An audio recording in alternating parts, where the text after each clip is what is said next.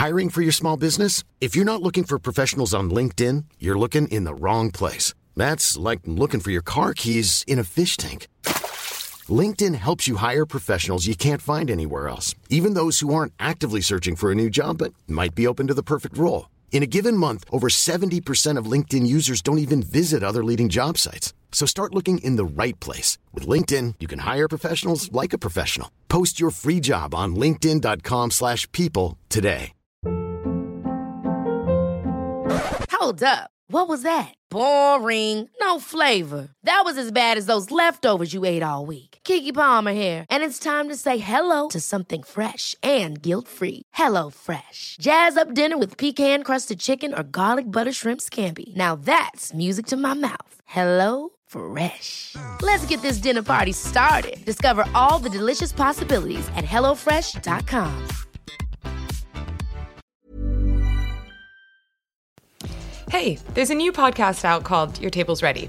It's a collaboration with London's most loved and most missed bars and restaurants. You'll hear from founders like Pizza Pilgrims, Corazon, Design My Night, Lima, Crosstown Donuts, Nightjar, and so many more. You'll hear about how they built their businesses, bumps they hit along the way, their learnings from it all, and finally what they're doing to survive in the lockdown. If you're thinking of opening up your own business, or if you're a foodie and want to get closer to the brands you love, or if you're just sick of listening to podcasts about Corona and the fate of the world, give this a listen. Your Table's Ready is available on iTunes, Spotify, and Acast. Subscribe now to get the episode straight into your feed.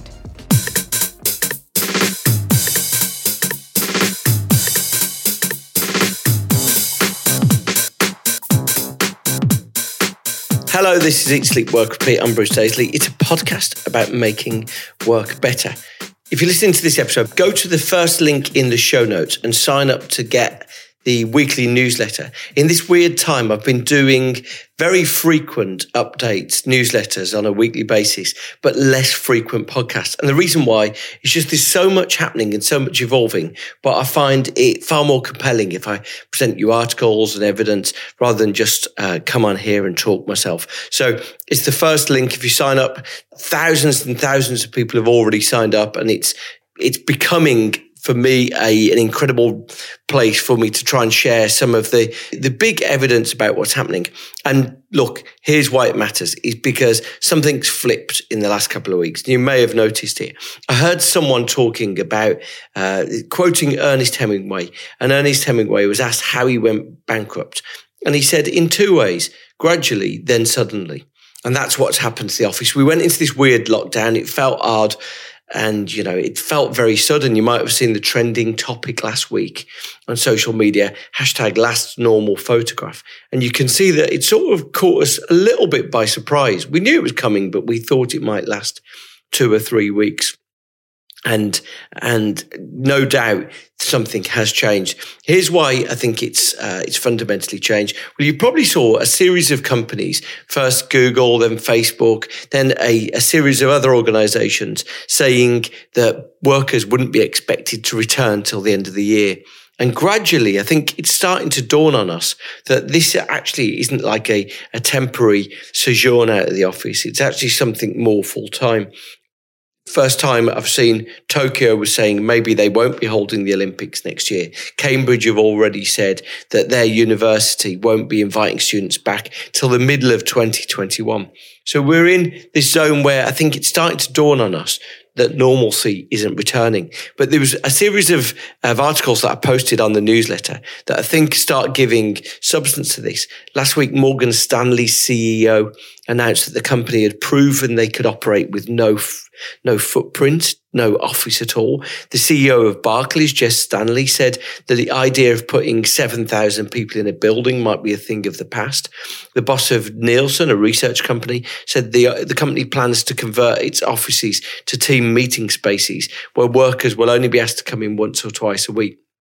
Sir Martin Sorrell said he plans to uh, to save his money of offices and spend it on people. Google pulled out of a massive property deal, and and and I chatted to someone last week who works at a major news outlet, and he said uh, he said their building has 1400 people coming into it in the old days every single day. Over the last month, they've had, the last two months, they've had 30 people come in and the product hasn't changed. He said, if you don't think the world's changed, you're bananas. And this is the critical thing. We're in a zone right now where truly we're not now building work culture to try and deal with this weird interim situation. Anyone who isn't thinking about what the new normal is going to be is missing a trick. And that's where the newsletter comes in. Hopefully, you're going to find a whole load of absolutely compelling information, really taking you on a journey and trying to sort of help you be the advocate in your office for changing things. What does it mean? Well, firstly, work's going to be fundamentally different. There's an old episode of Seinfeld where George loses his car keys and leaves his car at work as a result. George? Mr. Wilhelm? I'm sorry to interrupt you, but Mr. Steinbrenner and I really want you to know we appreciate all the hours you've been putting in. Is all because of that car. See, Steinbrenner is like the first guy in at the crack of dawn. He sees my car, he figures I'm the first guy in. Then the last person to leave is Wilhelm. He sees my car, he figures I'm burning the midnight oil. Between the two of them, they think I'm working an 18 hour day. Locking your keys in your car is the best career move you ever made.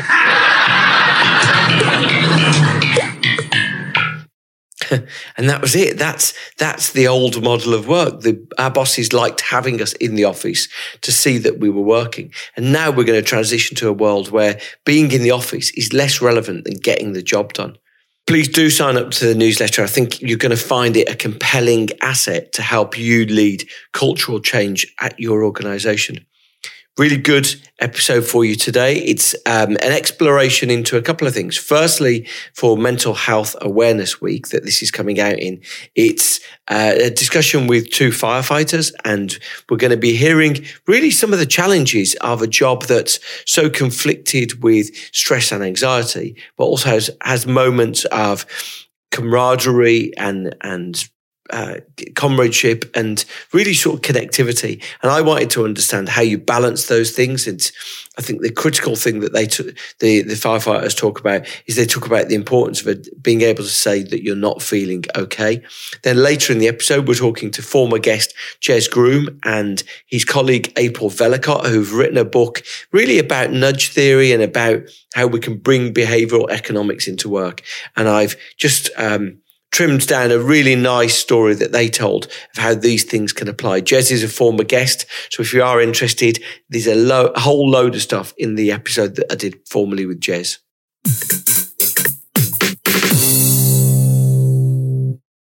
I spoke to Jim White. Jim's a watch manager from West Midlands Fire Service. He was 12 years on the front line. And when I spoke to him, he just moved to an office job. And then I spoke to Steve Harris. And Steve Harris has been 26 years in the fire service, 14 years on engines. And now he's in management. They explained to me a lot of the work in fire. He's inevitably on fire prevention, trying to get ahead of fires and training. About 6% of their time he spent responding to actual incidents, going out and responding to fires. More than anything, I wanted to understand about those extremes of emotions. Firstly, I wanted to understand about that change of pace. Can you be doing something and then suddenly you're yanked out of it and your day's transformed? Day shifts will generally start at eight o'clock and finish at 6 p.m. We do have different types of shift systems. We're doing run a 10 till 10 system as well. But we'll be in at 8 o'clock. We'll take over from the night shift. We'll see if anything needs chasing up, see if they've broken anything, see if they've lost anything. Um, but you're not on nights, days or nights forever. You, you no, must... we'll do two day shifts, two 8 right. till 6. And then we will come back on at 6 p.m. the following day and then do our two night shifts at right. 14 hours. How many times do actual call outs happen or how common is that? Well, that's the that's the golden question, right. really, isn't it? You can go in some days and have nothing whatsoever. You can go in right. other days and you're out at two minutes past eight o'clock, and you right. might not see the station again for the rest of the day. It literally is as sort of swings and roundabouts as that. Really, I mean, during the summer you could be out all day and all night. Yeah, yeah, I'll come in a little bit on that. So our day is sort of made up of the fire service, the modern 21st century fire service. A lot of our role is preventing fires, preventing accidents, doing whatever we can. So significant portions of our day in that public contact time is to trying to prevent stuff. So fitting smoke detectors in properties and what we call a safe and well visit is how we try and save lives by stopping the fire happening in the first place, coming to your house, fit you a smoke detector, making sure you don't have a fire.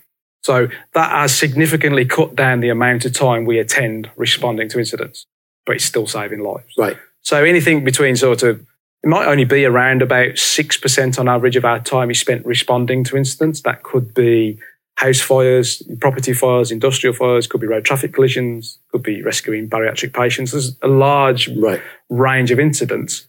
Then you've got some training time, could be around sort of 40% of our time. And then you've got your prevention time. So there's the day is made up of lots of different stuff. Very small proportion of it is response time, but it's the most important part, obviously, alongside those trying to prevent fires. It, it strikes me as like this, from the outside, it strikes me that that unpredictability must make the extremes even more extreme. If you've got, you know, maybe a calm morning or you, you're going and you're doing fire prevention work, and then all of a sudden you find yourself in the middle of something quite horrific, the contrast must be extreme. Is, is that an even appropriate question? Yeah, absolutely. Absolutely. I mean, it's often been the case you could be doing a protection work, prevention work in somebody's house, putting up smoke alarms, and you will get a call. So you would rush out of somebody's house, jump on the fire engine, and you could literally be walking into a burning building within within five minutes. So that juxtaposition of the nice, calm prevention side. Yeah, the, really the, difference between you know in, in that from a psychological point of view, activating those cortisol and those adrenaline levels can be massive. Yeah, you could be sitting having your lunch. Most firefighters you meet will be really fast eaters because you never know if the, right. if the alarm's going to go off. So you could be sit calmly having a chat around something, and the next minute you're responding to a house fire person has reported. You've activated your fight or flight part of your brain, and you just don't know what's going to happen next. And then an hour later, you could be back finishing your meal. So that, as you said, that juxtaposition, you never know what's coming next, and you're not always prepared for it, but you sort of switch into that autopilot mode when you need to. But the coming down from that is sometimes the difficult right. part. Do you long for those moments? You said six percent of times you're on the, those calls uh, if the adrenaline is properly pumping through your veins, especially you, you've just, you know, James, Jim, you've you've just stopped being on duty. Do you miss that sort of the buzz of being in a burning property? I think you do to some respect, but right. you would never wish harm on anyone. So no. it's that a strange sort of feeling of, yeah, I joined this job to help the public.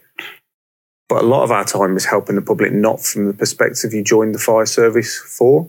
So we can do just as much good being out there doing our prevention and protection work yeah. as we could ever, you know, go into the fires, go into the car crashes. So it is quite difficult to handle that. You're only out 6%. But when you look at it in a broader perspective, I think you realize you're doing good, whatever you're doing. Right. But it's not like when you're, when you retire, pe- people don't say, I miss the buzz of going out fighting fires. I, having recently spoke to some retired people, what they miss is the the sort of the fellowship, the camaraderie, right. that being around people who understand the life and the world that you're in. They might not necessarily miss the buzz of fighting fires, but they certainly miss that fellowship, that brotherhood, for want of a better yeah. phrase. Yeah. And, and tell me this. So that's that's an interesting thing. Someone, a policeman, told me. He said police because they want because these are different objectives, right, of, of the way that they pair people. But police are often with different people all the time because yeah. it's to prevent any any sort of bad practices getting in. Whereas firefighters can often spend their whole career with the same people. Yeah. And so is camaraderie one of the things that you think defines the time of people who are on a watch? Yeah, definitely. But that also helps you in those dark moments when you have been to something pretty horrific because you realize that you're with people that know you as well as can be. You effectively live with these people for four days out of eight. So if you've got to have a difficult conversation with somebody, you know how to have that conversation with them. So in that sense, that camaraderie is there. You've built those bonds. You've been through difficult periods together.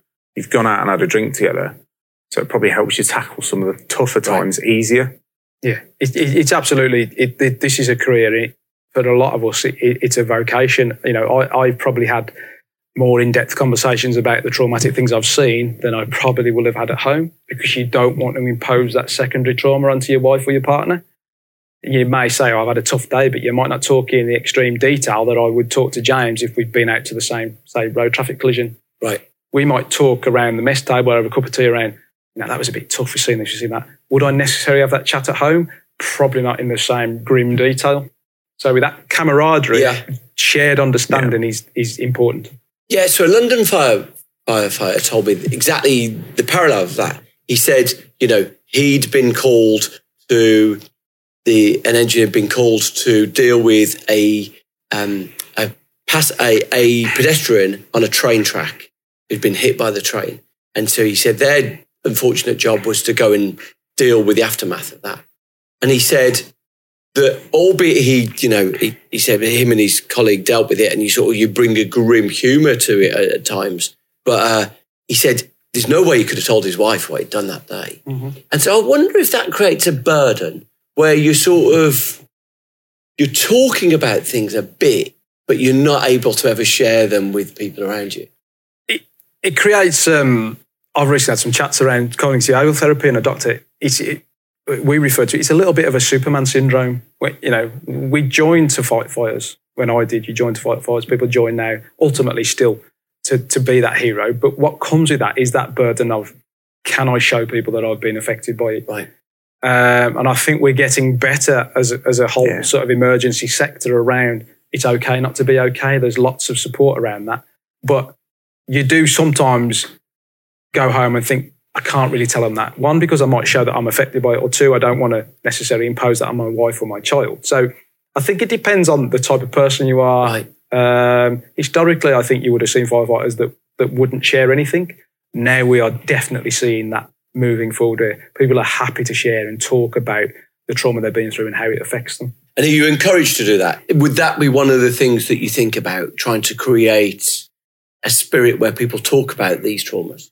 Uh, I personally do, yeah. You know, I, am more than willing to talk about any kind of mental health issues I've had, and I, have recently been off, and I'm willing to talk about that. But we have tried to create a culture where, and um, we talked about this earlier, um, we do something what's called critical incident debriefing, where we would go out, for example, to James's watch after a nasty incident and just sit down with them and talk and ask them about what reactions have you had?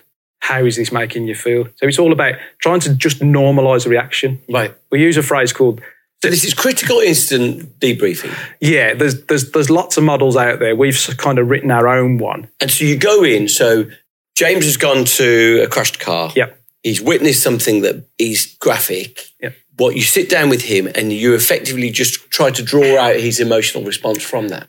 Yeah, so we wouldn't go in instantly. We we might send somebody to see him immediately after the incident and just check in, make sure they're okay. Do you need a cup of tea? Do you just need five minutes? And then up to sort of 48 hours later, we would send a team in. If James agreed, it's all voluntary.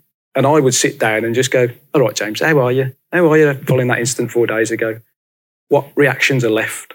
But it would be a shared understanding. The whole crew would be there. It's not a one to one. And the idea being, James might go, Yeah, I'm all right, actually. But, you know, the female firefighter next to him, she might say, Yeah, I'm okay. But someone further down the table might go, Actually, I haven't slept properly for two days. And it's about saying, well, that's okay. That's a normal reaction.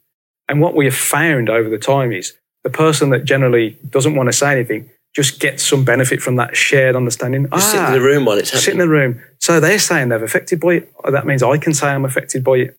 So it's about encouraging. It's okay not to be okay. What you've experienced is beyond the normal range of expectations. So we shouldn't expect you to deal with it normally. And what we know is 95% of people will generally recover after four days. It's those extra 5% where we go, it's okay that you're not feeling okay. Yeah. Here's what you do about it. Right. I think that's where having the same crew, the same watch for a consistent period will help as well because you know how that person reacts. You know if they're being a bit quiet or there's something not quite right, and you might be able to broach them in a better situation. We might be in the gym or watching TV or having a cup of tea it might just be the right time then and there to say, "Yeah, all right. Do, do, do you need to speak to somebody?" And I've had that a couple of times in the past where I've spoken to somebody in the gym, there's nobody else around, and it, that's the right time to have that conversation right. then. So being with the same people consistently helps you know what your what your friends yeah. are up to or what's happening to them. Tell me this, is there ever a sense of whether rightful or, or not of responsibility? that, you know, you've gone into a situation, you hoped the outcome would be one thing and the outcome wasn't. Does the firefighter ever sort of blame themselves or is it's it never human that? nature though, isn't, yeah, it? Is it? What could I have done better? What right. could I have done different? We try and get to every incident within five minutes. We don't think we can physically get there much quicker. You know, we have a very fast response time. We have a very fast reaction time. We measure these metrics to see how fast we can get to these incidents. If we could get there any quicker, we would, but knowing we've done all we can to get there as fast as we can right. and do what we can as soon as we get there does take some of the burden off. Yeah. Because we know we've done all we can. Right. Yeah. I mean, it, it, the, the important thing in debriefing firefight is, is to say, you know, we are, we are one of the most highly trained, fastest, effective response fire services in the country. However, we can't always save everybody. And the yeah. reactions you generally see will be those classic fear, guilt, anger, helplessness, frustration. Those five is generally the five we will try and talk to a watch about and say, it's okay that you feel guilty because yeah. it's a normal human reaction. It's okay that you feel angry. And yeah, you might have felt helpless and you're frustrated by it. They're all normal reactions that everybody experiences every day of the, their life when they face something traumatic. What we try and do sometimes in the emergency services sector is say, it shouldn't affect me. And it's about saying, James, it's okay that you're affected by that. And here's how it might get better. And if it doesn't, here's where you go for the help. Yeah. But fear, guilt, anger, helplessness, frustration, yeah, yeah. you see all the time. Tell me this from the perspective of 26 years in the service. Have you noticed mental health issues are bigger now? Or, and, and if so, is that because of societal changes? What's, how has it changed? Um, it's it's an interesting one. I think with particularly I can only talk from a West Mids Fire point of view. When I joined inner city stations, people tended to live probably within 10, 15, more no more than 30 minutes reach of the station. So we could stay after work and, and go to the pub and have a pint and okay. do that stuff. Everybody seems to live further out now, so you don't stop behind so much. Everybody scatterguns home. And then I could go home for four days off and not see anybody that I've worked right. with for four days. So I think it's a bigger issue now because it's more prominent. There's less of that right. camaraderie. The camaraderie is still there, but it's perhaps not as much as it was because everybody's got busy lives. Right. I can easily text James now rather than stay behind and have a 10 minute conversation with him and that. So, That's interesting, that is, though, isn't it? That almost, you know, probably, you know, for, for we could give five, ten reasons why going to the pub probably isn't the right thing to do. But it's interesting that the pub actually helped with some of those soft, softer sides of the job as well. Yeah, and, and that's why we've always gone down the road of this debriefing. We will come and have a physical conversation. We over that humanistic. Let's have a cup of tea. Right. Round a table where you're comfortable because you're going to tell me more. Because I could easily do, here's a web link, go and read this, but it doesn't get into the crux of looking James in the eye and going, how are you today? Yeah. And what part does humour play in in day to day? In so you mentioned camaraderie there, and you mentioned, you know, like you're with these people all the time. Is humour a big? If you were describing the job to a child, would humour be a big part of how you talked about it? I think it's absolutely paramount. Right. But I think it's paramount in every walk of life, yeah, not just yeah. the emergency services. Because I don't just say we go out and see this. I understand our ambulance colleagues and the police see them as well. But yeah, I mean, there's a certain type of humour that you have to adopt. Right. And I'm not saying it's. We're both smiling here. Yeah. You can't see us on the back. We're both smiling here because there, there is there is a dark humour, right? And and you're never ever going to get away from a dark humour. Yeah. Is it a humour I would have down the pub with my friends? No. And I'm guessing people have sort of got to be in on it, right? Like uh, in the sense that, like you say, certain friends are not going to get that that sort of darkness. No, would certain friends understand that actually sometimes you can find humour in the most life changing, tragic situations? Yeah. It's really hard sometimes to explain, but me and James would absolutely get it. But there's a time and a place, and and it's a it is a kind of a, a healing humour yeah. in a way. Sometimes it's hard to explain, but absolutely it plays a vital you, part. You hear it of, in war times. You, you, people who are in soldiers have it, or people in war hospitals. They have like a darkness that they're almost conscious of afterwards, but it seems to be like a natural coping mechanism to, to make you reset, I think. Yeah, it's, it is the old gallows humour. Right. Um, and it's, it's there's a time and a place for it, and yeah. then you realise then you're back and you put right. I put my other head on now, and I'm back to a, a normal level of humour. And there is a time and a place for it, and you get it and you understand it. There might be some ripe language, there might be things like that, and you get it and you understand it ultimately, if that means we save someone's person's yeah, life, absolutely. then we make no apologies for it. Then we come back, we come back to station, and this is what I talked about earlier. To switch off fight or flight syndrome can be a real issue. You've got to just understand, I'm not out there now. I'm here. I'm back into this normal mode as such. You know that it sort of descri- it feels to me like that switching between intensity and then sort of does that lead to burnout? I think we we could probably point to quite a few instances of that happening. Right. But yeah, you can you can be physically exhausted from something that isn't particularly physically demanding. Right. You could be it'd be minus five, middle of winter, go out to a relatively simple car crash as we would say a car on all four wheels. But if somebody's life depends on it, you will sweat like you've never sweated before. Right. And once that's over and you decompress, you realize how cold it is. Right, You okay. realize it's minus five, it's pitch black. But you've just saved somebody's life. You've taken them out of that car and you've put them in the ambulance. They've gone off. And that's when you decompress. The adrenaline starts to sort of subside. And then you get back to the normal realization of, right, well, I go back and cook the dinner. Right. Right. So it can be that quick. I mean, the second that ambulance roars off up the road, because we don't always get the closure, because the ambulance and the paramedics and the police have got their own their own work to start Yeah. doing then. Do you ever hear how things have gone? Do they let you know that? On occasion, but not always. Okay. No, not always. I was having a chat about that with somebody this morning from a hospital where I said that there's there's a a dichotomy there because sometimes actually it might make your reaction worse if I know that that Yeah, person who I yeah. put in the ambulance alive then ends up dying. Right. Do I want to know? Sometimes it's better not knowing. It's almost better to know I did what I could Yeah. Yeah. as Yeah. part of the process. But yeah, And I think sometimes you, so going back a little few seconds there, you know, the ridiculousness of of the the emergency service response sometimes, you know, James could be en route to a school visit. So he's going to meet some kids and talk about the fire engine and do an educational visit.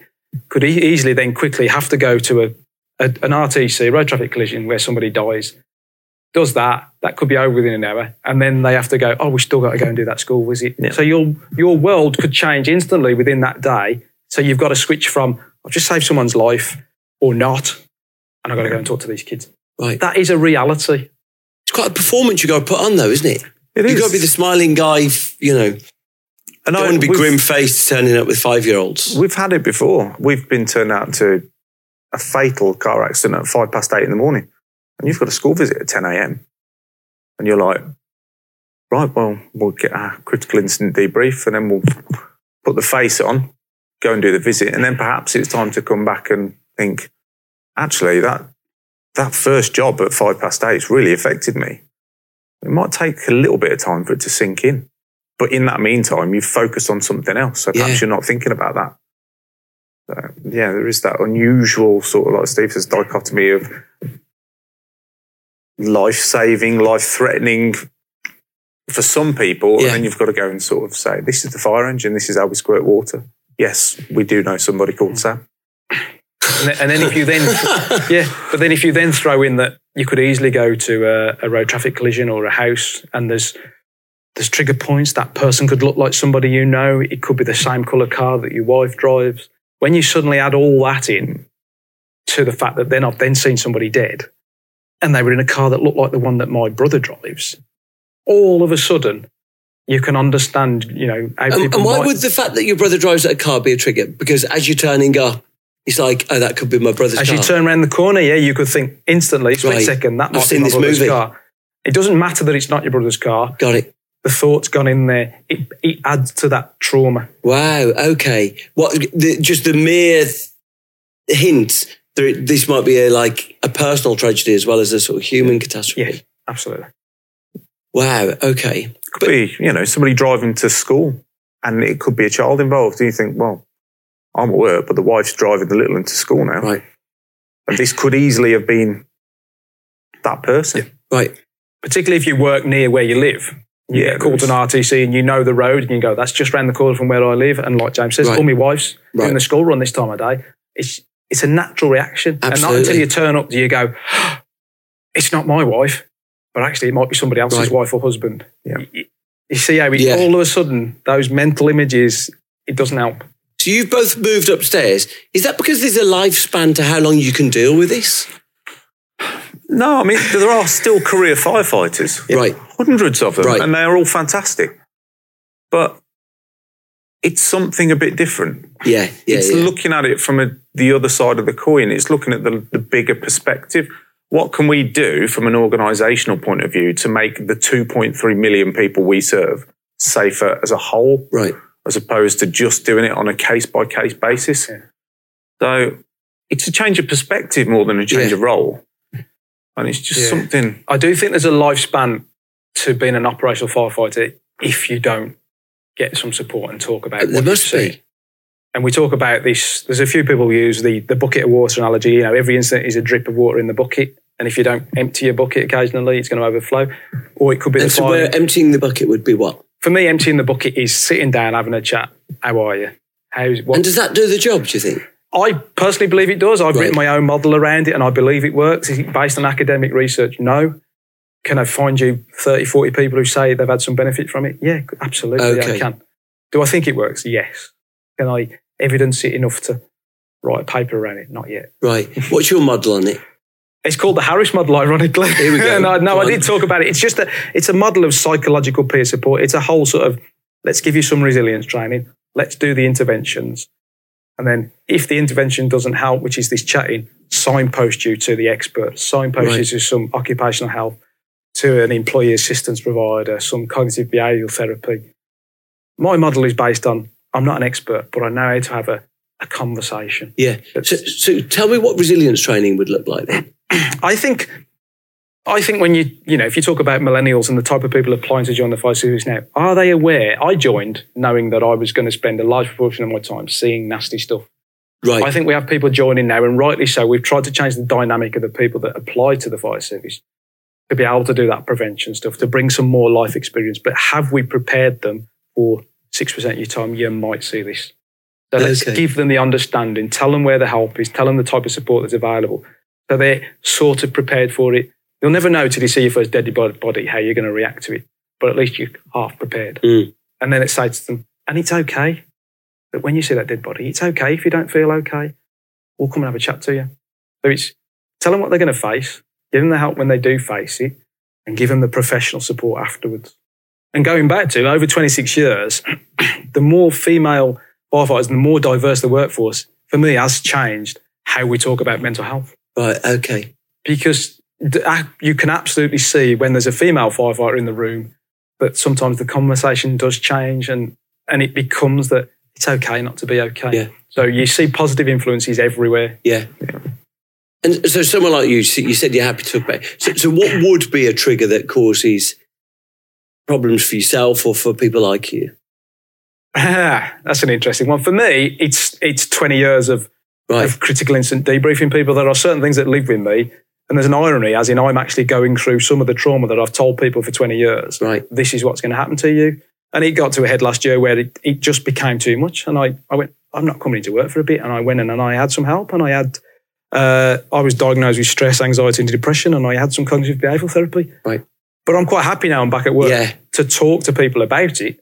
Because if I, Steve Harris, as a middle manager in West Midlands Fire Service, can talk about it, hopefully it stops somebody yes. else hiding it and they can talk about it.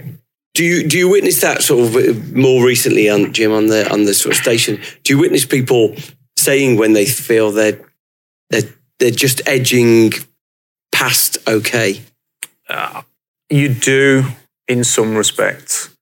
There's still, unfortunately, a lot of people that won't have that conversation, yeah. and like Steve said, putting out there that it's okay to have that conversation, and who is the right person to have the conversation might make it a little bit easier. It might not be anybody that's on the station. They might think, well, I know who I need to ring in occupational health, or we've got external companies we with Mind before. Um, you know, I can go out and speak to somebody that's totally removed from the situation.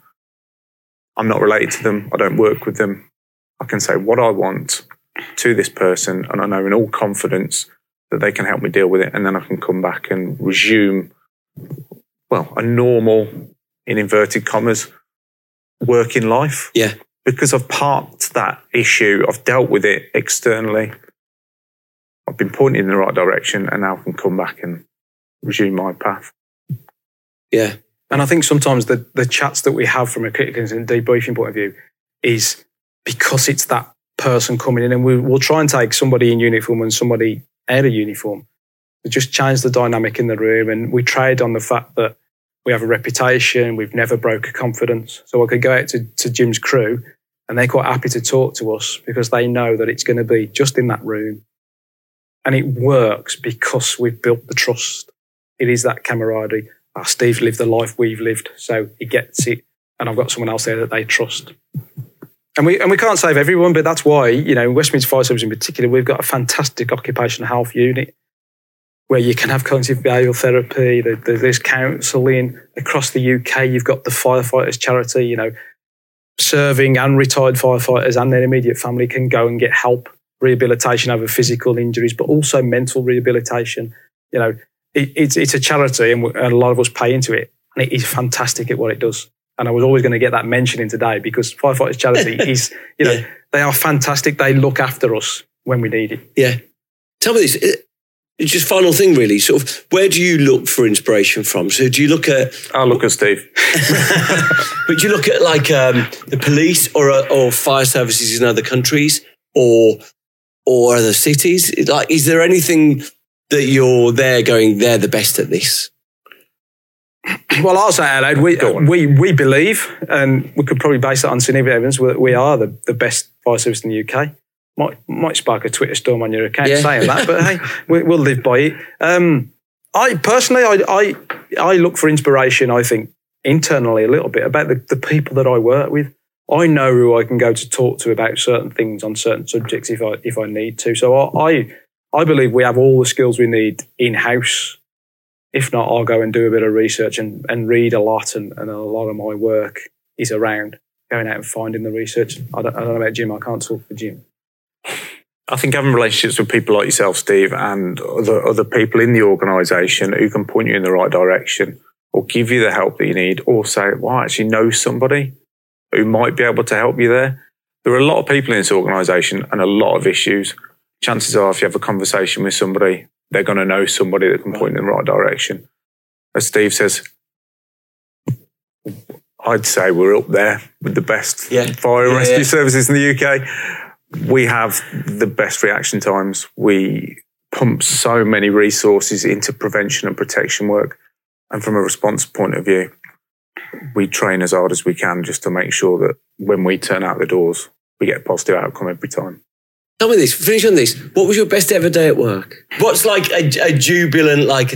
It's a difficult question to answer, but what's your best day at work? Because it may involve th- that job you went to where you saved somebody's life. Right. Because that could be the worst day of that person's life. Right. Okay. That's, that's interesting. If you've saved somebody's life, you do get a fantastic feeling of elation. I've done something. I've intervened. But to say it's your best day when it's okay. consequently somebody's worst day, it's difficult to have that because there's always that thing in the back of your mind. Yeah, I've dragged somebody out of that burning building. I've cut somebody out of that car. But there's always a consequence to that. Okay. But so the most satisfying day would be when you've gone out and you've prevented any of that from happening, really, from a broader perspective. Yeah, sort of low key satisfaction, but you don't yeah. get the, the adrenalized burst. But I hear you. You don't want to put a picture of a wall of uh, your best day at work, which is, you know, the embers of a building behind you, but you carrying someone out yeah. of it. Yeah, and, and, and that is the, the constant battle in your head, isn't it? Because there is no doubting to jump on a fire engine, drive it to an incident, get out, put a fire out is the best adrenaline buzz you will probably ever have. But to get that, somebody's had to suffer. Right. So okay. it's that constant, again, that dichotomy. I love doing that. But somebody's either got injured, crashed a car, lost their business for us to get that adrenaline buzz. So as James said, to say it's your best day, yeah, you could. But somebody will always go, well, it was my worst day in my life. And you go, mm. yeah, I sort of get that. I get a different satisfaction now. Some of my best days at the moment are coming in and interacting with people in the building and we have a, conversation and positive interaction about where we're going, some in-depth conversation about learning. So it, it's interesting because mm. I don't do the dangerous stuff anymore. My best days are different. They're around, I read this this morning. It means this. What about that? So it's interesting. But ultimately, I, it's always good helping people. And that's why everybody joins the fire service yeah. is to help somebody. Yeah. So if you can go home at the end of the day and say, yes, I've helped somebody, I've changed somebody's life for the better. I don't think you get a better feeling than that in any job. I mean, any of you for example, you know, we, we talked about our Twitter account earlier at West Mids Fire. We, if we put some prevention advice on there, we don't know that might save five lives that day. Yeah. So you could say that's my best day at work. I've put a great tweet out on Lower Twitter buzz though, isn't it? that? Yeah, exactly. There's not quite the Someone adrenaline drops you a retweet. Yeah. Not quite the same. But, you know, that at West Midlands Fire tweet might save somebody's life and Yeah. they might eventually come back and go, yeah, I saw that advice and I did this and I tested my toe smoke alarm on a Tuesday and it saved their life. yeah. It's hard sometimes to, to get a buzz, but it's it's all valuable stuff. Chaps, I really appreciate that. Thank you. Thank you.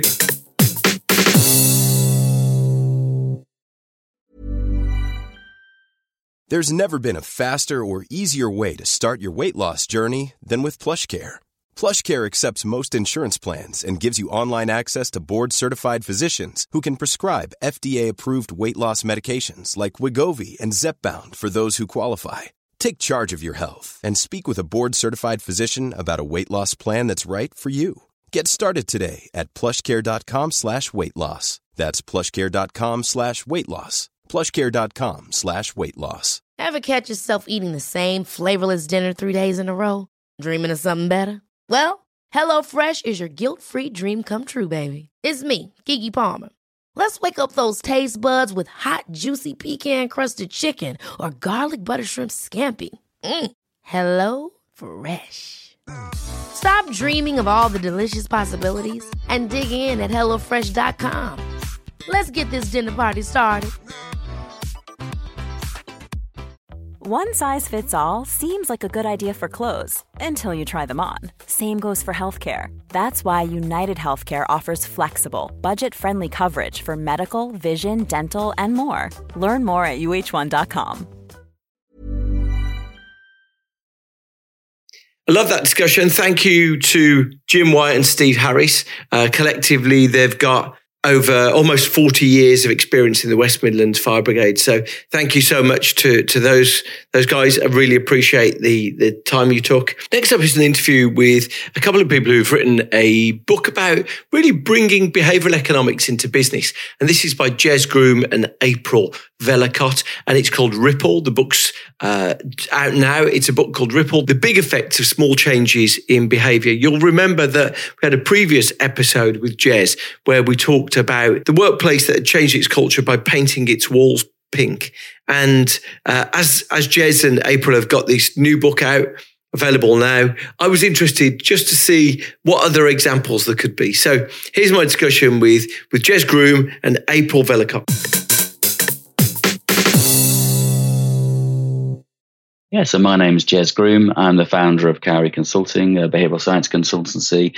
I'm um, April, and it's a pleasure pleasure to be here today. And my background is in psychology and behaviour change. Quite a lot of the literature that's been written to date has been from academics, um, and it's just amazing work. Um, and it's essentially codifying and really empirically evidencing scientifically these psychological principles, which are often seen as quite quite soft. Um, and I think the real opportunity that we grasped um, 10 years ago and have really honed our skills on is practical application of those theories.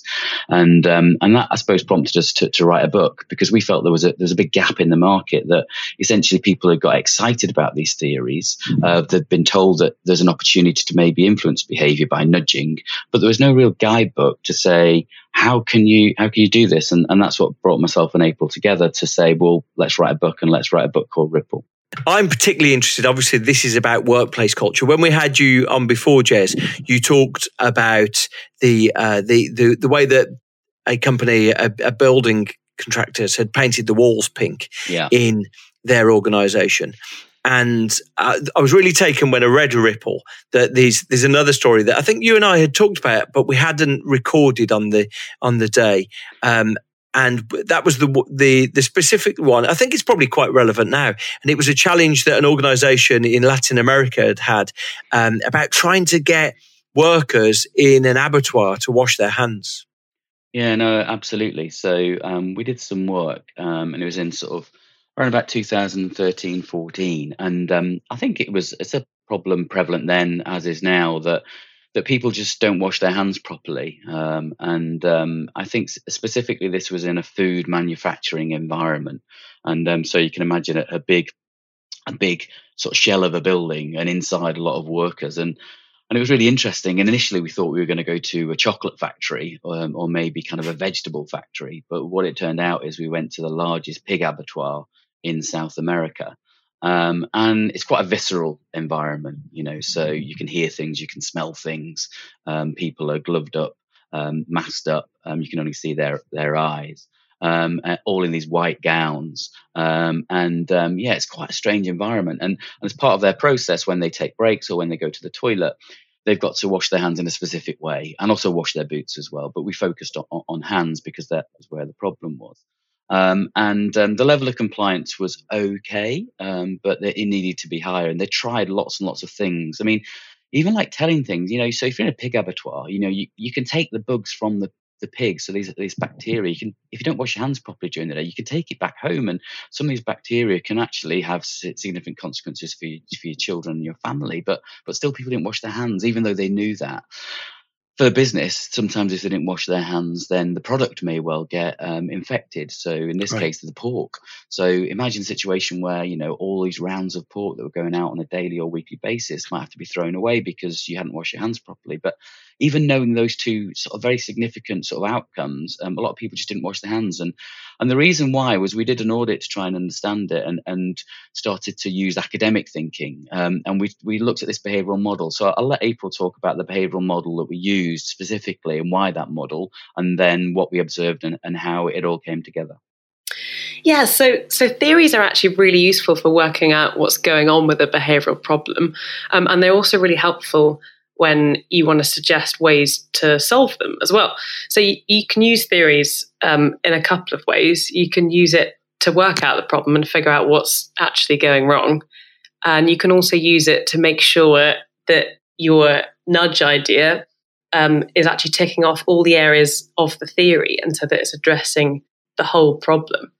Um, and I mean, anyone who starts to do some desk research on hand washing behavior will find that habits are a really important um, part of this behavior. So, a habit is basically a routine of behavior that you you do a lot and you tend to do it quite subconsciously. So you don't think too hard about it. And that's exactly what hand washing is, right? So um, yeah. think back to a couple of months ago before the government started telling us to wash our hands all the time. Um, and I'd like to think that most of us would have been automatically and subconsciously washing our hands um, after going to the loo. And to be perfectly honest, I can't remember exactly what my technique was or how long I was washing them for. Um, but it was essentially a behavior that I did a lot but I wasn't thinking too hard about it. So that's what makes makes washing your hands. Um, it, it's a really classic um, habit behavior. Um, and so when you're thinking about how you use behavioral science to help people wash their hands more, you really need to find a theory which um, thinks about the role that habits um, play in, in in the whole in the whole behavior.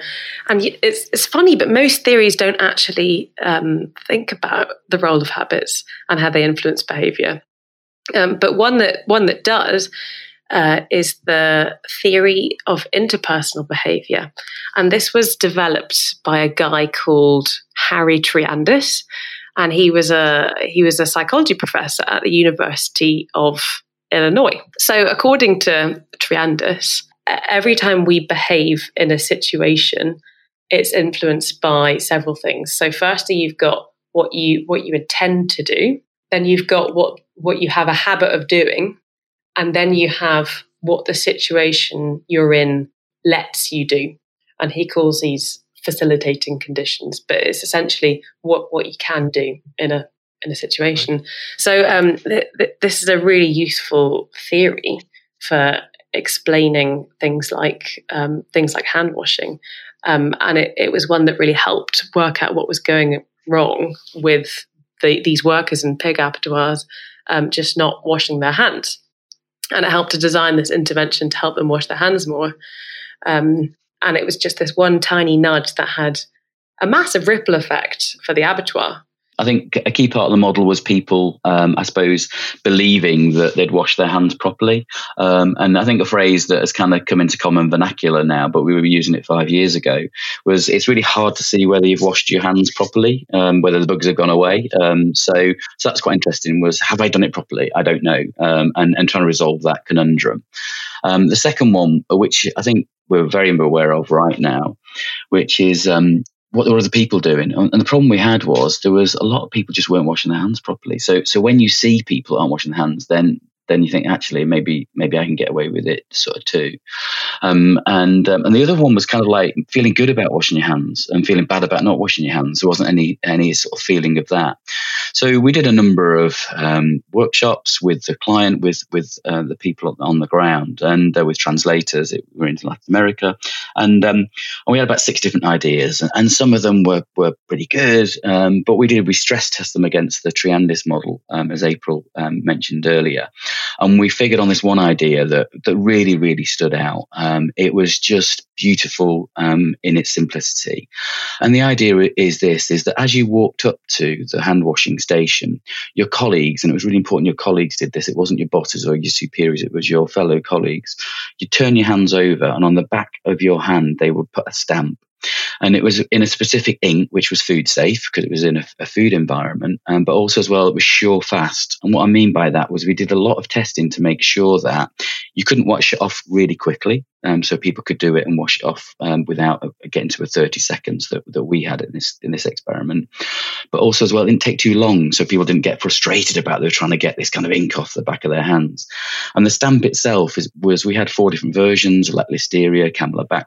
People don't wash the back of their hands. I mean, you, you can see it. You can see it now that often people put essentially it's very very natural to put something in the middle of your hands, rub your hands together, and then wash. Whereas if you see people in surgical scrubs, essentially when they're, they're you can see them do the, do the obviously the inside, but then you see them put one hand on top of the other and essentially rub the back of one and rub the back of another, and then they'll do their nails. And and this is really important. Um, so so we use the placement of it to get people to exhibit the, right behavior.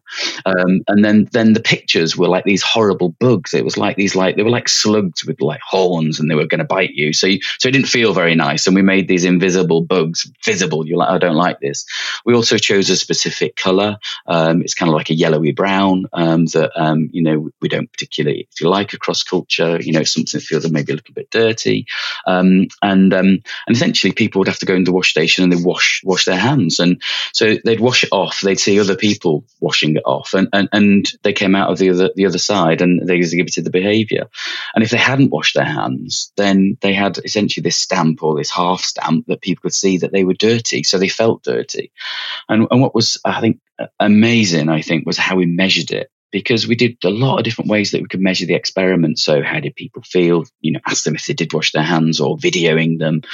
But what we did was something very scientific. We essentially took swabs of their hands. Um, so, we took like a cotton bud, swabbed them, and then we had Petri dishes where we grew cultures and, and coliform.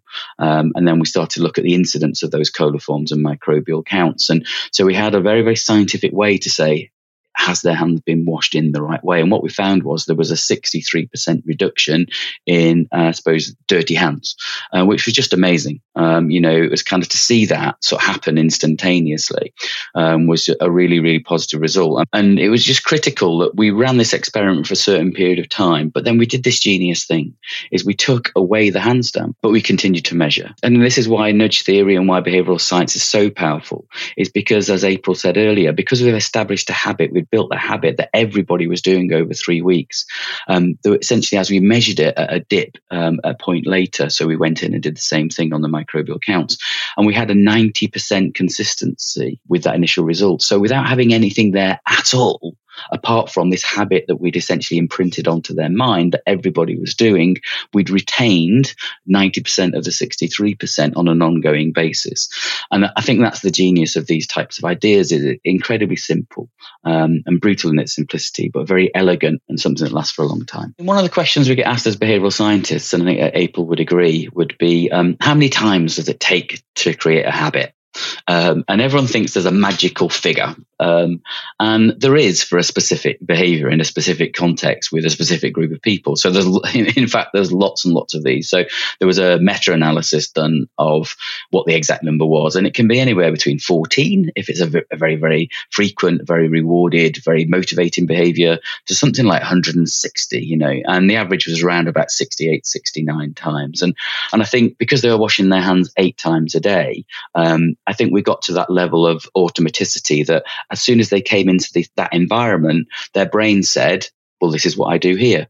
Um, and I, th- I, think I think that's and that's the genius. I think that we programmed essentially the, the subconscious to say, okay, given this context, given the people around me, given what I've taught myself to do, it just happens automatically, and I do it without thinking. And that's when I think nudge theory works brilliantly. Thank you to Jez and April. Their book is available now, and I've, I've put a link to it in the show notes. I hope you've enjoyed this today. If you are interested in this, please do subscribe to our newsletter. Like I say, it's the top link on the show notes today. Uh, next up, there's a, a couple of episodes really just talking Next up, there's an episode that's going to be talking about the importance of being social in a time of corona. So I think, you know, I'm going to go through some of the research that demonstrates how important being social is to humans and why we need to really strive to retain it in this strange time we're going into. I've been Bruce Daisley. Always welcome you getting in touch on LinkedIn or on Twitter. See you next time.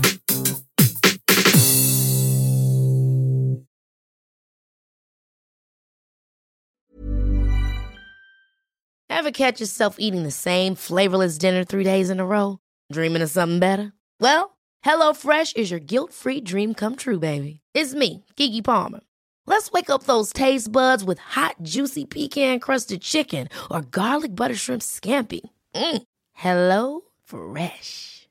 Stop dreaming of all the delicious possibilities and dig in at HelloFresh.com. Let's get this dinner party started.